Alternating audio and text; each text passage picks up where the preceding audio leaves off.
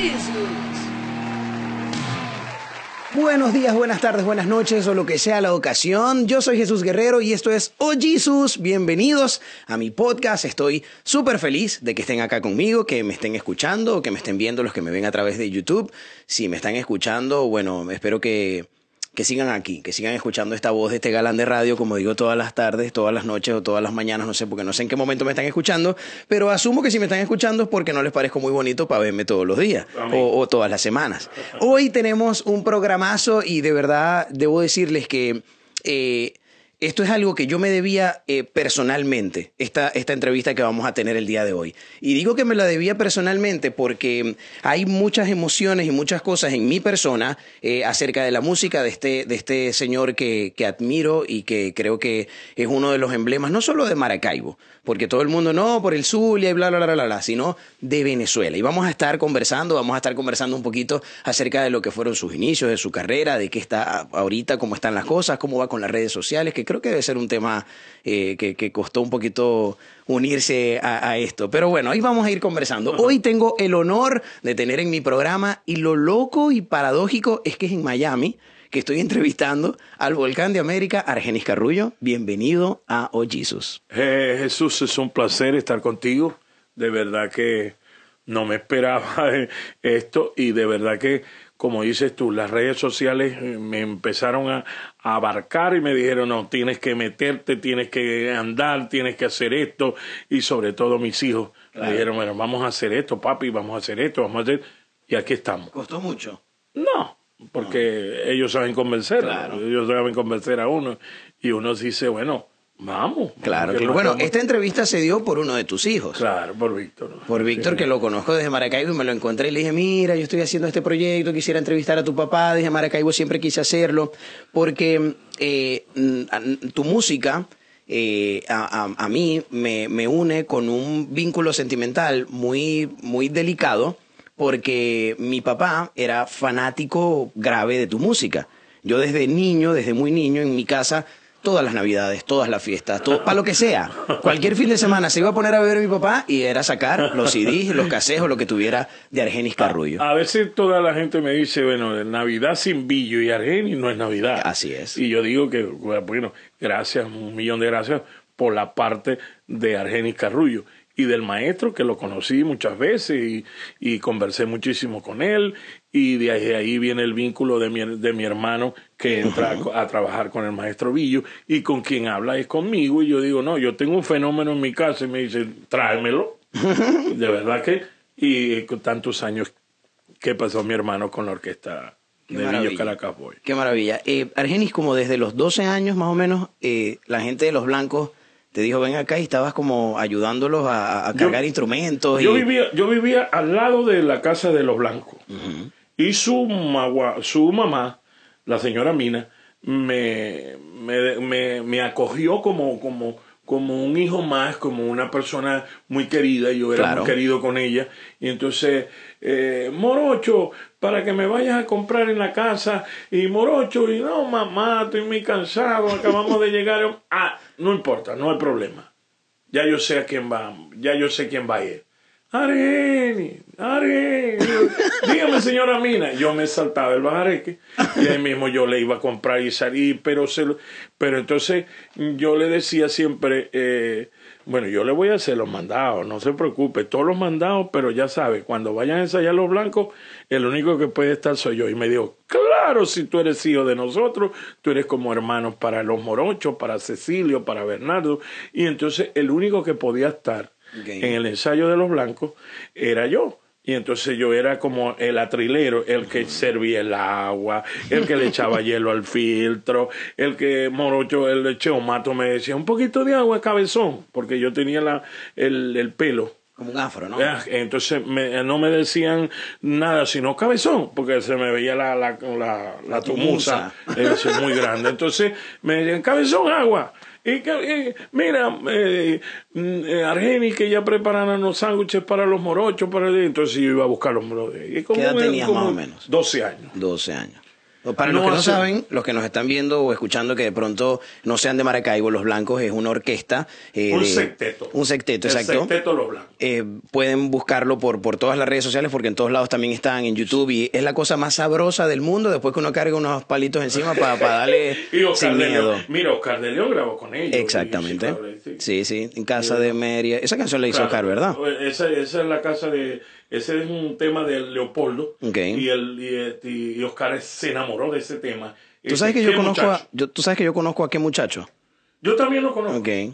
El señor William se llama. Ya es un señor, obviamente. Claro. Papá de unos grandes amigos. A veces cuando él va para los bailes, que te calza de media, allá está, ¿ves?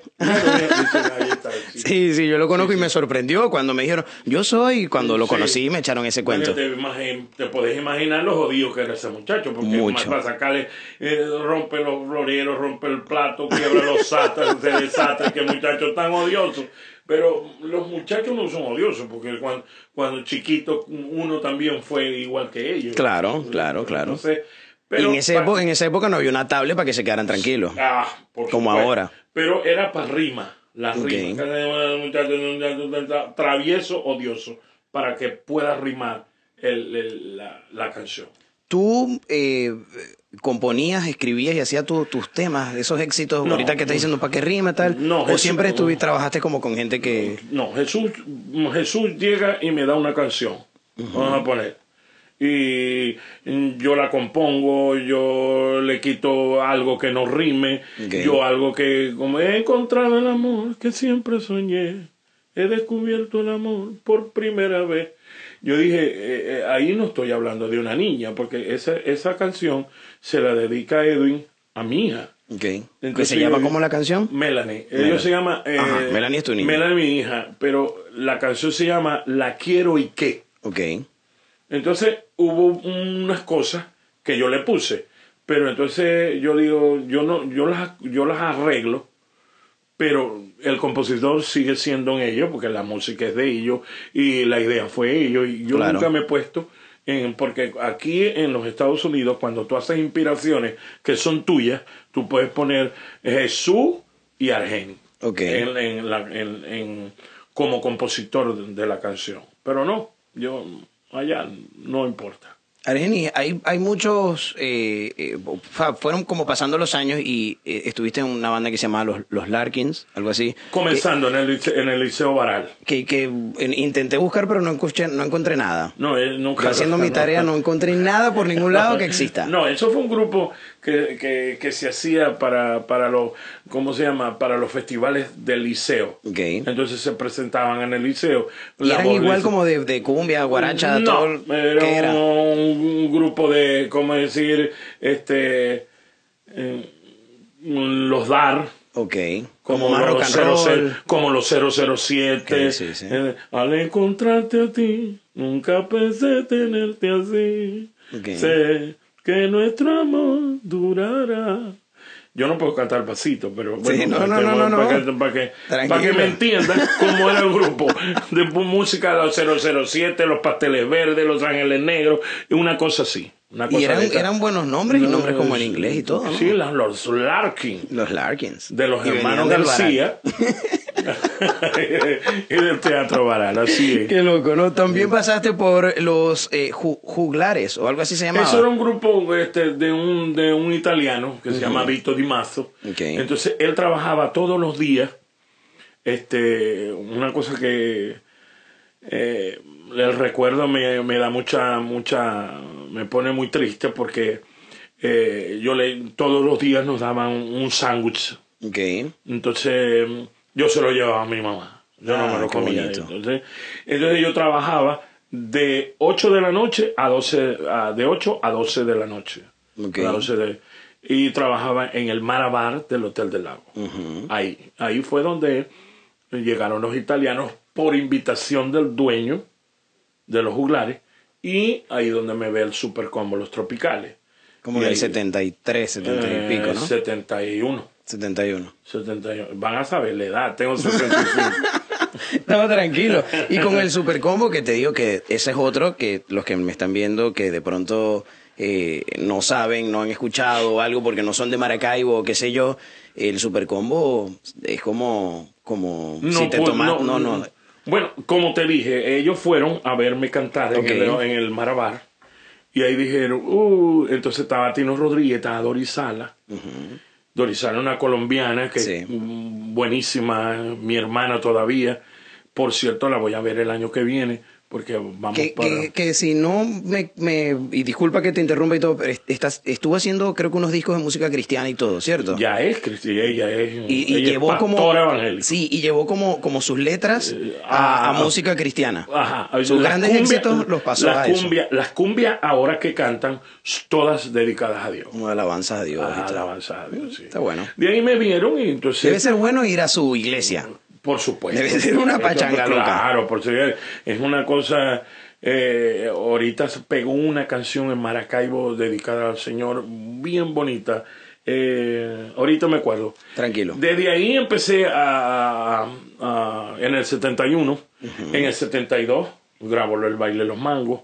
Bueno, y parece... Que no falta en tu repertorio todavía. No, para nada. Todavía me piden mucho esa canción.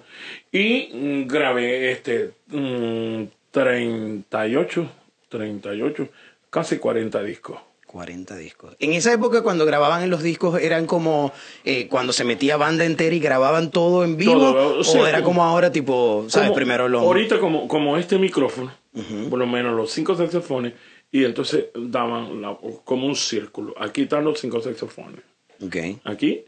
Allá estaba la conga, el timbal por allí, el güirero por aquí, el bajista aquí y el órgano. Eso sí se grababa en playback y el que se equivocaba otra vez volver arriba. Sí, sí. Y a veces el conguero llegaba como un poco paloteado y no se sabía los cortes. Y le decía, más fangulo, el labio. Pero entonces después se acomodaban las cosas. Pero era impresionante. Claro. Porque en un año se hacían 2 discos. Okay. Por lo menos 1976. Y después era 1976 y medio. Okay. Cada mitad de año, cada 6 meses se hacía un disco. A veces estaba pegado un disco, por lo menos el baile de los mangos en 1972. Okay. Pero entonces lo hicimos en un 45 para arrancar con mi voz. Okay. Por primera vez, Argenis Carruyo y el Supercombo Los Tropicales. Entonces grabé y el respaldo fue, creo que fue el italiano Mojao. Hace muchos años, te podéis imaginar. Y ahí, sucesivamente. Y grababan y grababan. Y grabábamos y grabábamos. Y de ahí brincaste a la Dimensión Latina. De ahí brinqué a la Dimensión Latina. Oscar de León se sale en un carnaval en Maracaibo. Ok. Entonces, de la Dimensión. De la Dimensión. Y el Gordo Monje y Joseito me dijeron que si yo quería cantar con la Dimensión Latina. Y yo le dije, yo no sé cantar salsa. Okay. Yo lo que sé es cantar gaita, cumbia, merengues, pasodobles, nosotros te enseñamos. Ah, no, si es así me voy. Claro. Pero lo malo era, yo no podía dejar a mi madre, porque yo vivía con mi madre solo. Y yo dije, bueno, pero ella me dijo, no, por mí no. Porque tenías que mudarte a Caracas. Yo viví 8 años en Caracas, grabé 8 discos, era por uno por año. Y bueno, pero antes, después me salgo de la Dimensión Latina, me fui para San Cristóbal y canté con Orlando y su combo. Él era como decir, una persona hablaba así, pero era un hombre que me amaba, es un hombre, el que se meta con Argenis y lo mato. Pero porque yo siempre me jugaba con él, yo estaba arriba de él.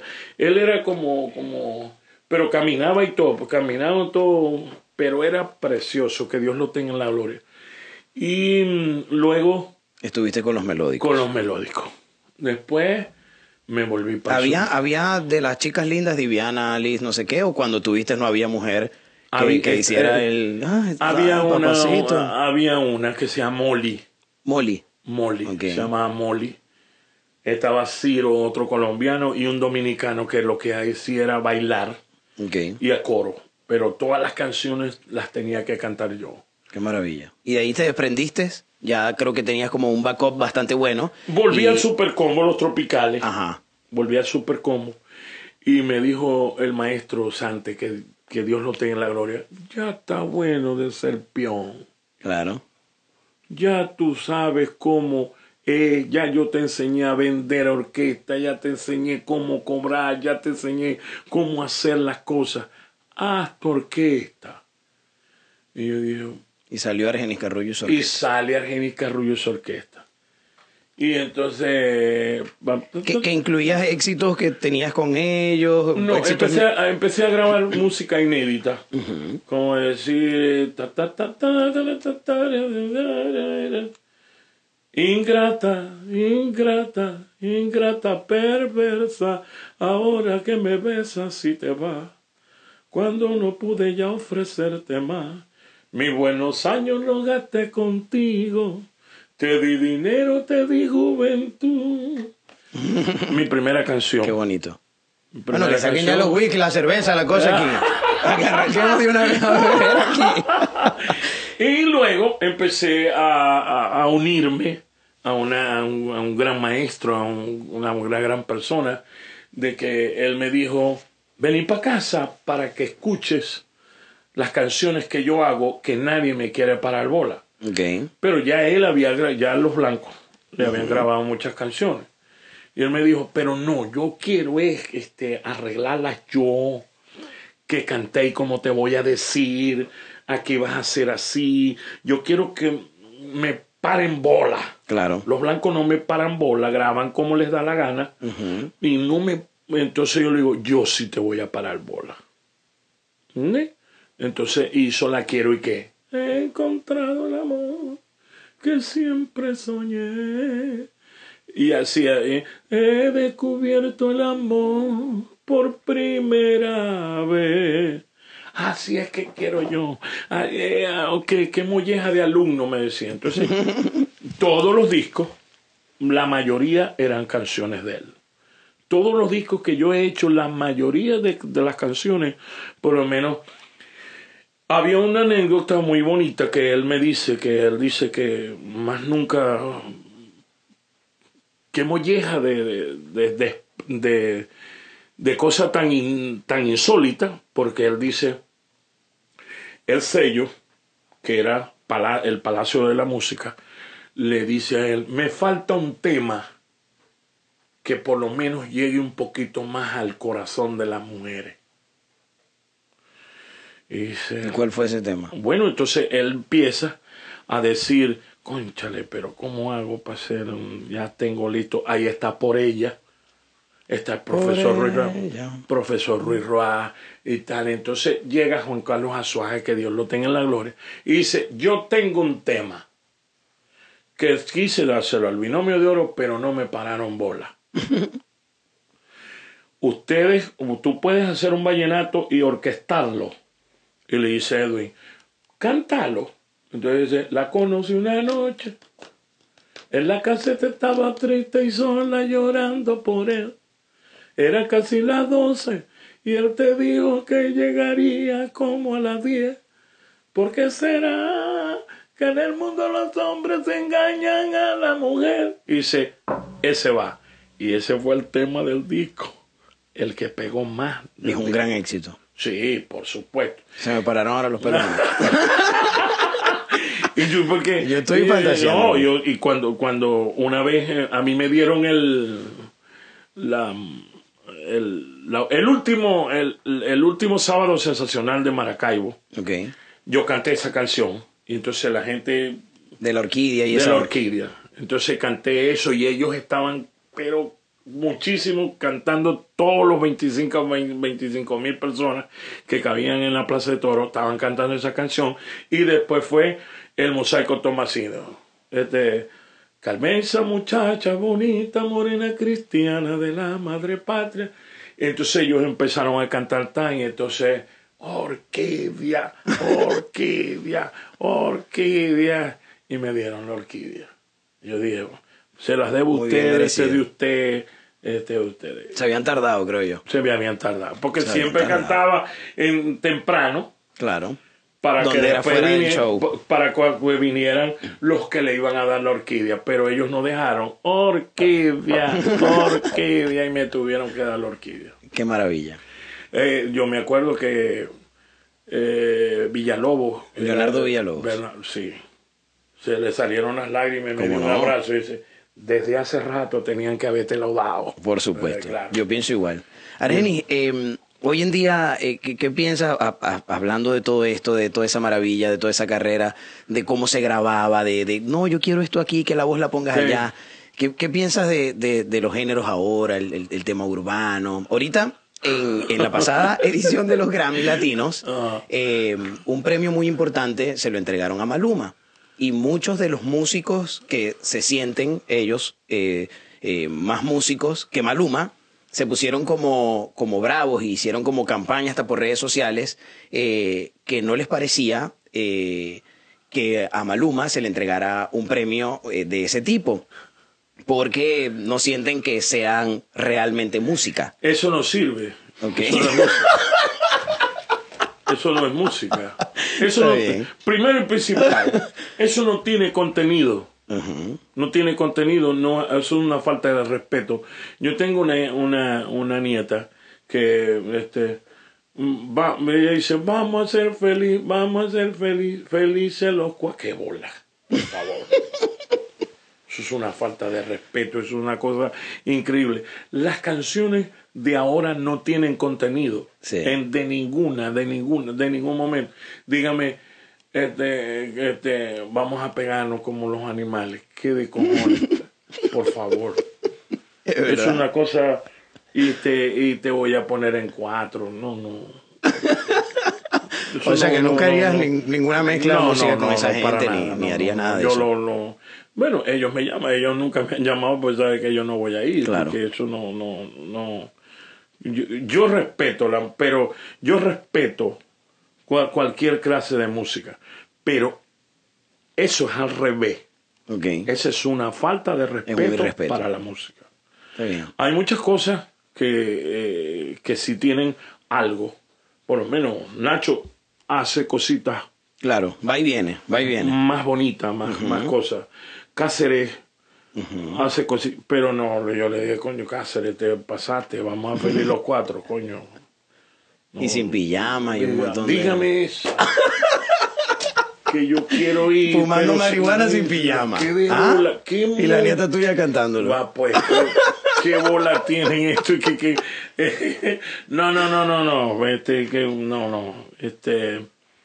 Argenis, ¿tú conociste a Celia Cruz? Por favor, hermana mía. Yo no sé si es un mito, pero sabes que yo leí y desde hace mucho, como te digo, yo soy fan nervioso tuyo.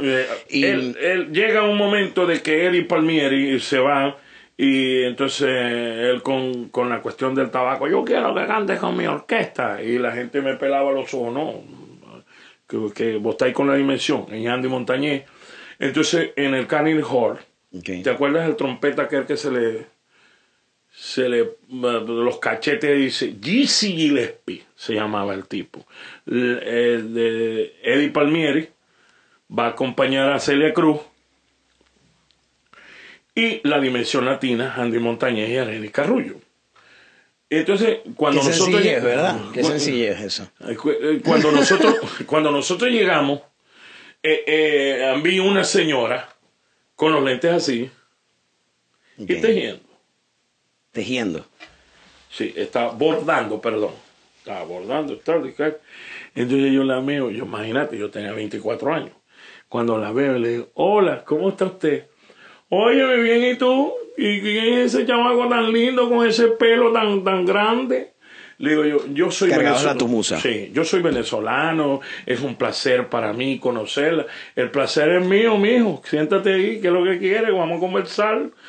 Primera vez que se acerca una persona de tu edad a conversar con una vieja como yo. ¿Me entendés? Entonces empezamos a conversar. Le dije que es lo que ella usaba para que no, porque yo siempre veía, cada vez que voy a cantar, o me pongo a abordarles cosas a mi sobrino, o me veo en la televisión.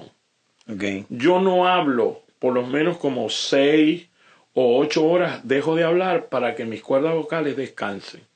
Óyeme, y lo mejor que hay es dormirla. Y tu cafecito con leche, el café con leche es buenísimo para la garganta, y yo soy enamorado del café con leche desde que esa vieja me dijo eso. Okay. Yo duermo muchísimo y veo muchísima televisión. Bueno, una vez yo escuché o leí que Celia Cruz había dicho en vida, obviamente, que tu voz era una de las voces más increíbles que ella había escuchado a lo largo de toda su carrera. Sí, ella me dijo, cuando después que me oyó cantar, que en eso me pusieron, ¿cómo fue? No sé decirte cómo fue. Y cuando me bajé me dijo, ¿y dónde tenías tú guardado esa voz? Que no te la vi. Qué bonito. Preciosa, esa negra era preciosa, que Dios la tenga en la gloria. ¿Y el temor a los aviones, los vencimos?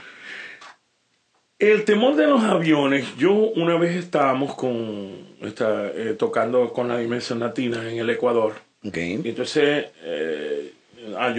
yo siempre, toda la vida, volé con Andy, porque Andy Montañez todo el tiempo era vaquiano con eso del Gran Combo, que viajaba mucho, y él me decía, no te preocupes, que conmigo no vas a tener problemas, además vamos a beber. Nos echamos los whisky, y hubo una vez una tormenta increíble y el motor de aquí estaba como echando humo, y entonces el avión iba así, y después volvía a coger para acá, yo decía, y entonces empezaron a gritar, bajaron unas mollejas y te las pusieron en la boca, y entonces todo el mundo gritaba y lloraba, y Andy Montañez lo que hacía era, no, reía. Okay. Digo, pero bueno, ¿cómo te vas a estar cagado en la risa? Y nosotros nos estamos volviendo locos. Y aquella mujer gritaba, y habían unos carajitos gritando. Y yo decía, hasta aquí llegó Argen.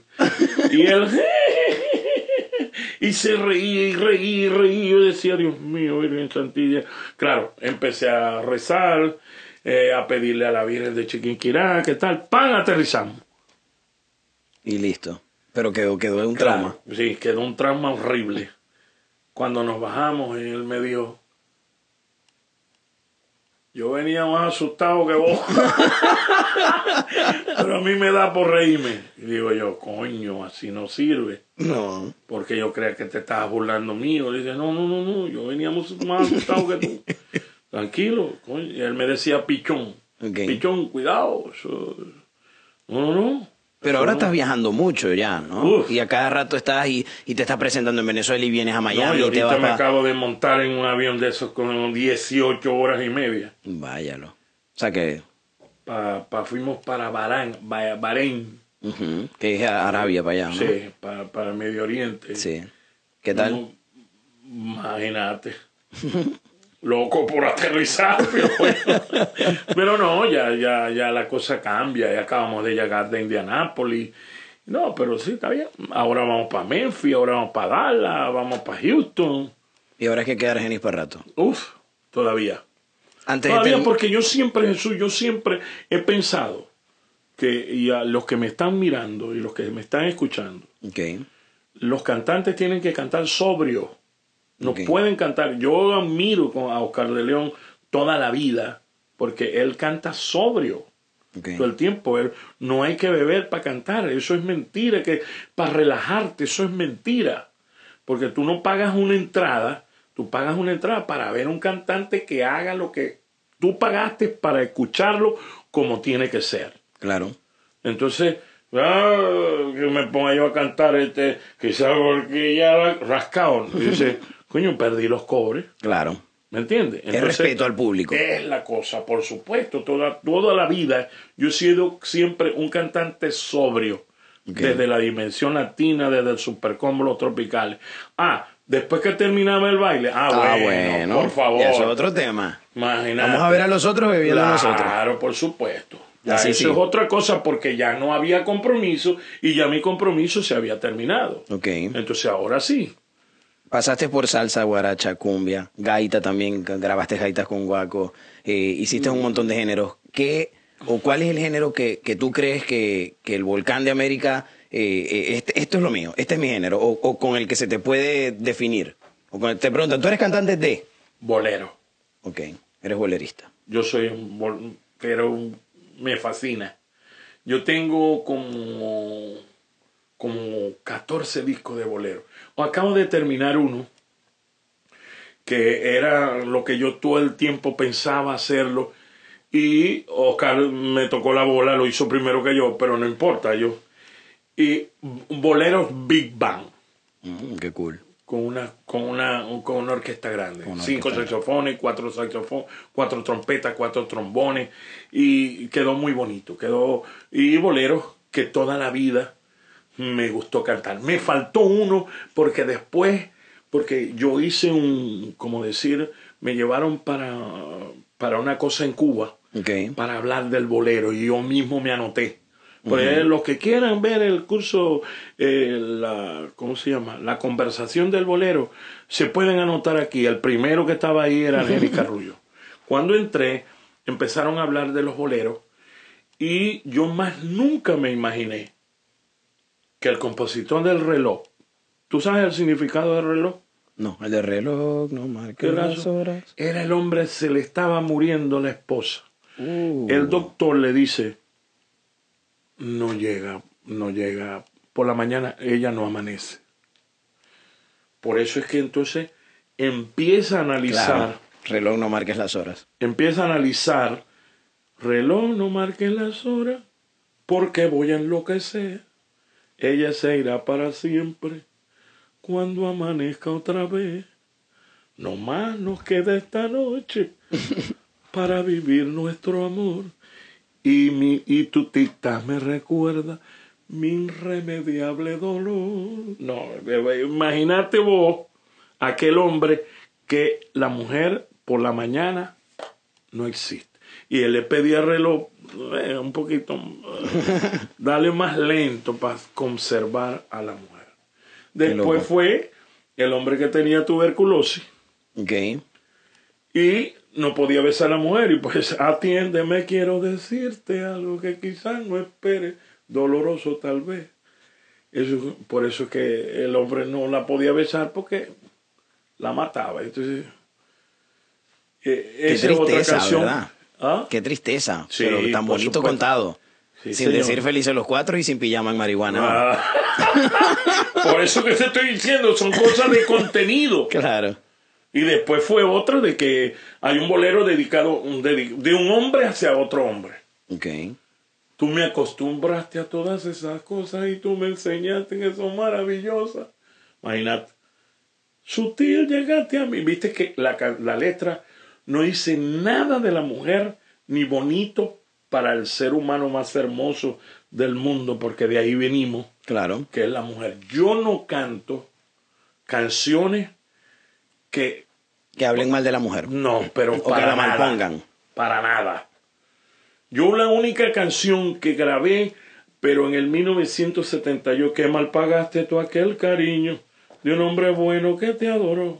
Cuando más te amaba, tú lo traicionabas. Mala mujer tú siempre serás, y que la vida te va a engañar y te va a enseñar cuando tu figura no puede engañar por ser así. Mala mujer, tú sufrirás y llorarás, sé que pagarás tu cruel traición. Mala mujer sin corazón. Pero aquí donde viene el sabor, porque tú eres así, mala mujer. Entonces la gente se le olvidaba de que uno estaba hablando. Claro, me dice, porque tú eres así, mala mujer, por eso es que nadie te va a querer. Entonces la revancha será. Entonces la gente dice, no, dale, que lo que está bueno es verga. Y eso es lo que pasa. Qué maravilla, qué maravilla. Sí, Argenis, bueno, antes de terminar esta entrevista, tengo que decirte, yo tengo una anécdota personal. Te conté al inicio del programa que mi papá era bastante fanático de tu música. Y yo te conté que yo trabajaba con las muelitas, las maticas, las fiestas, para los que nos están escuchando, son unas fiestas que en Maracaibo hacen los que se están graduando de médicos y de odontólogos. Sí. Y la primera vez, después que mi papá había fallecido, mi papá falleció hace 13 años, y la primera vez que te escuché, o sea, que te montaste en una tarima, yo estaba trabajando allí en esa fiesta, yo tuve que esconderme detrás de la tarima y me puse a llorar. Entonces, es algo muy loco porque ahora, cada vez que yo me siento, cada vez que yo me tomo algo, no puede terminar mis noches sin escuchar tu música. Ve, qué bueno, Jesús. Sí. Yo te lo agradezco. Y por eso me alegra mucho y he pasado todo el programa como con las emociones y conteniéndome, sí, claro, y tal, porque mira cómo estoy, porque es emotivo. Sí, marcas la vida de muchas personas, o eso lo hace la música. Sí, y es algo bonito. Sí, es precioso. Bueno, yo tengo ya voy a cumplir 47 años cantando y ahí me sorprendió lo de que me invitó a cantar Neguito, y después que terminé de cantar dijo unas palabras tan hermosas, que decir, un hombre de la edad de él que todavía canta en el mismo tono de hace 46 años, es muy difícil tener la edad y la tesitura del hombre no le ha cambiado nunca, y me sentí el Pavarotti de la guaracha. Y, sí, lo eres, que, y lo eres. Y Oscar de León me dice Pavarotti. ¿Ah, sí? Pavarotti. Argenis, ¿dónde podemos escuchar o cuándo podemos escuchar ese disco que grabaste, Big Band, de los boleros y todo el cuento? Eso está en Spotify. Okay. Toda la colección. Los 19 discos de Argenis Carruyo y su orquesta. Okay. Del Supercombo, eso todo está ahí. Qué maravilla, sí. Qué bueno, hay que escucharte. Y vamos ya voy para Maracaibo a empezar, sí, otra vez a hacer nuevos discos, y porque allá es más económico. Claro, son bolívares. Y ya yo, no es bolívares, sino que allá yo tengo el estudio, bueno, allá yo tengo los instrumentos, allá yo tengo de todo, claro. Y entonces los músicos nomás que ponen las manos, ellos van, y entonces es más económico. Claro. Yo les brindo espagueti, les doy sangre. Y uno con otro chocolatico que te lleva ahí de aquí. Y después que termine el disco, ay mamá, sale el viejo Parra y dice, acabo de llegar. El viejo Parra creo que se va a activar después de aquí, pues que yo con esto que cargo, no. Argenis, ha sido un placer para mí tenerte aquí en este programa. De verdad, creo que nunca había dicho con tantas ganas, ha sido un placer tener a un invitado en mi programa. Creo que si me dicen que viene Maluma y que viene Argenis, te hubiese escogido primero a ti. Después, claro, sí le digo a Maluma, porque hubiese tenido muchas visualizaciones, cosas, hubiese ganado followers. Tranquilo. Pero primero hubiese sido tú. Muchas gracias, Jesús. Es un placer a todos los que me están escuchando y a todos los que me ven. De verdad que ha sido un verdadero placer haber estado con todos ustedes. Yo soy locutor el 28010, pero en Venezuela. Aquí no se puede trabajar la radio porque hay que ser uno el mismo operador, sí, y no, entonces no gozáis del trabajo. Sí. Yo siempre no hay momento de poner la voz porque hay que poner la música, entonces o la cortina. Entonces no te todo el cuidado y no, sí, te vas a fallar y tal. En cambio, con el tipo allá hasta cantáis. Yo en el programa mío canto. Es como cuando mi esposa él le pregunta, ¿y cómo viste a tu padre? Que ¿cómo lo voy a ver? ¡Feliz! ¿Cómo lo voy a ver? Soy feliz. Pero claro, sería bueno que te animaras y grabaras unos podcasts. Esto se llama podcast. Deberías grabar algo como esto, donde simplemente te pones a hablar y a cantar. No, yo no sé, no, después hablamos. Okay. Después hablamos. ¿Cuánto querés que grabemos?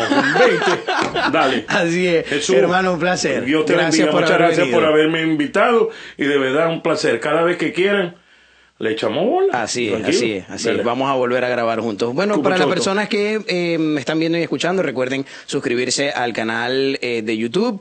Activen la notificación para que así vean cuando sale el nuevo programa. Todos los jueves a las 8 de la noche estamos estrenando un nuevo podcast, un nuevo OH! Jesus. Y pues nada, nos vemos la próxima semana. Muchísimas gracias una vez más, Argenis. Espero que mi papá en el cielo esté muy feliz disfrutando este programa. Amén. Que Dios lo tenga en la gloria. Un abrazo para todos. Nos vemos en el próximo OH! Jesus. Bye, bye.